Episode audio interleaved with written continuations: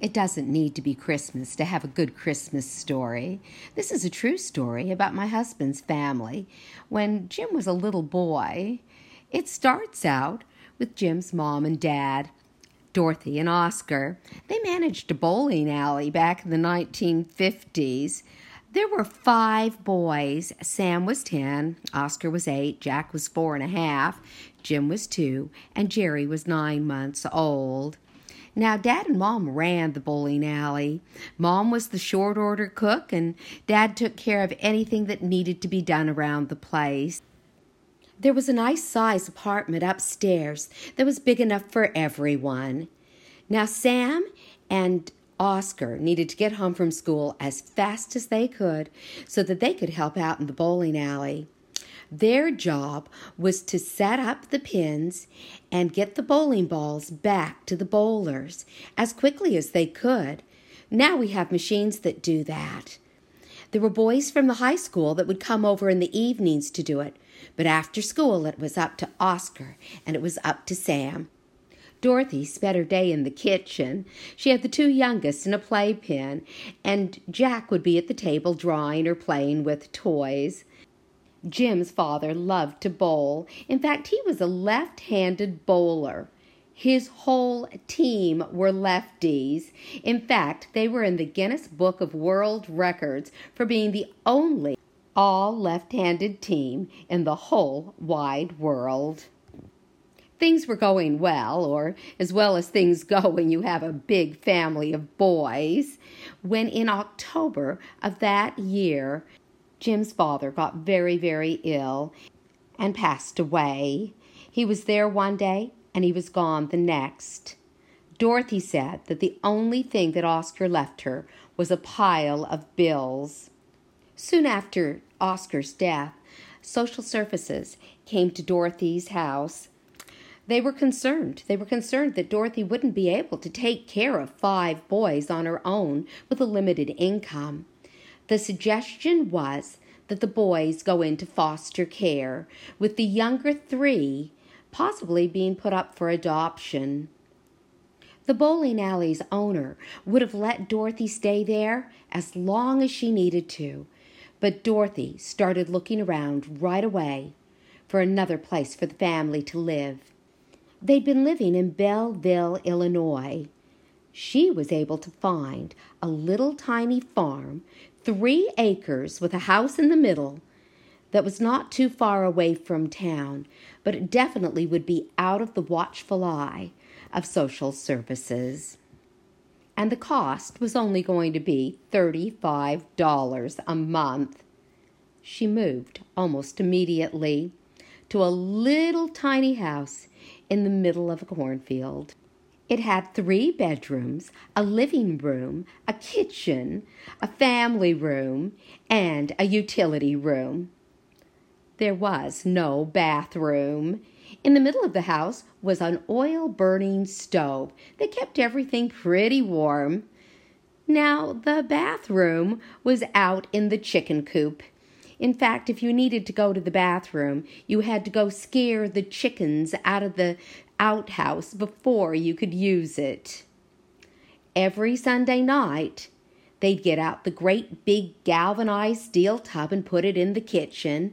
Mom would heat up the water on the stove, and each child would get a turn taking a bath, the oldest first and the youngest last.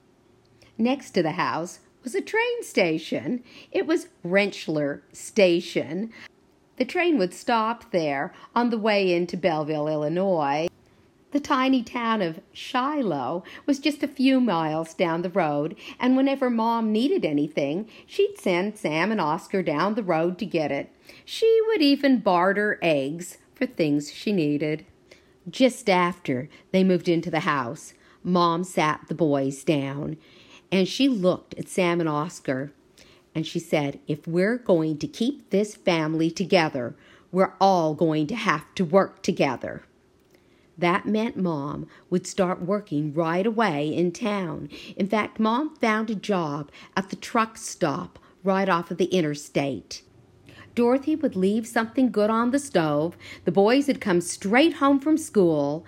They would take care of Jack and Jim and Jerry until Mom got home late in the evening.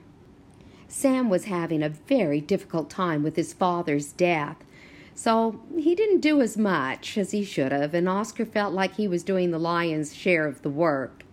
The boys would often fight about this, but Dorothy had a way of taking care of things. She would have them put on some gloves, duke it out.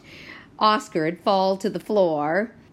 Sam'd think he'd won. Then Oscar'd start laughing, which infuriated Sam.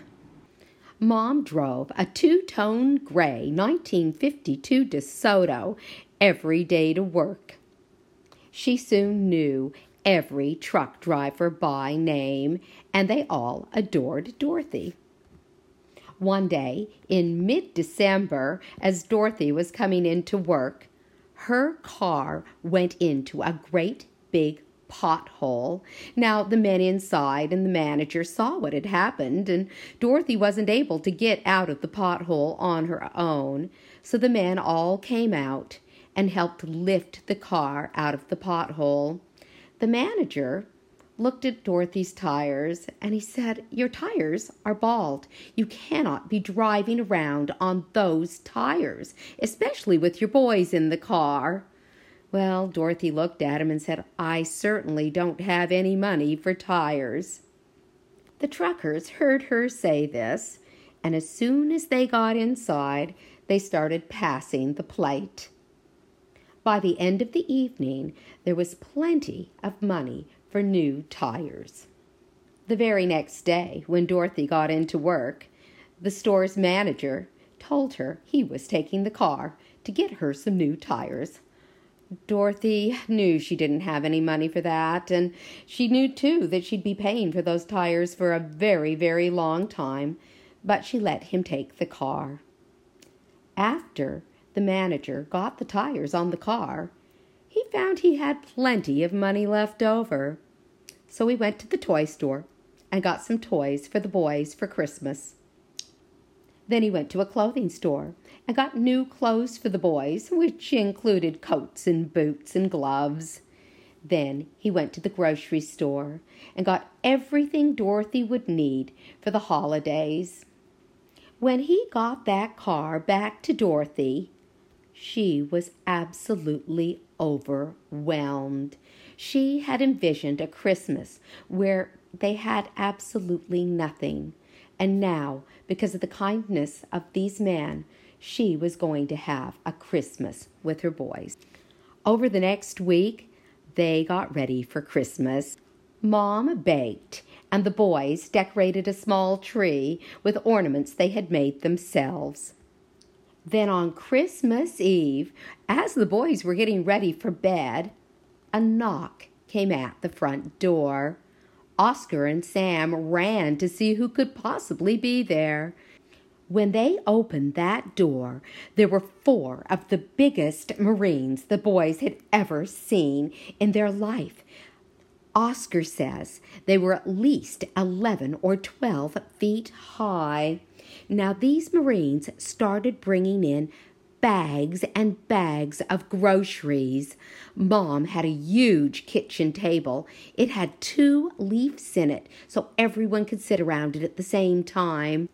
The Marines brought in bag after bag of groceries until the whole table was filled. And the last thing they brought in was a huge box of oranges. The boys had never seen so many oranges in their life, and they were absolutely thrilled.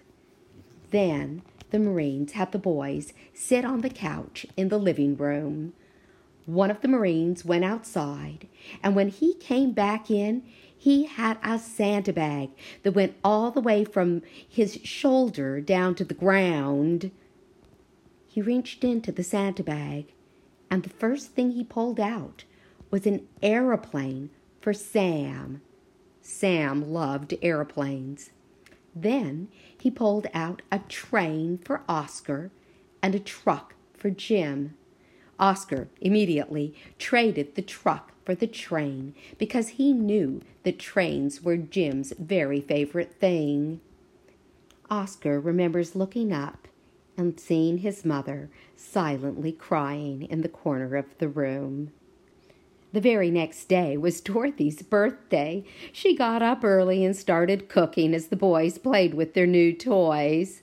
They all missed their dad, but at least they were all together. The day after Christmas, Dorothy and the boys baked cookies, took them into town, and made sure to give the cookies to the Marines and give them a big thank you. What could have been a terrible Christmas for the family turned into an incredibly sweet Christmas because of the kindness of others.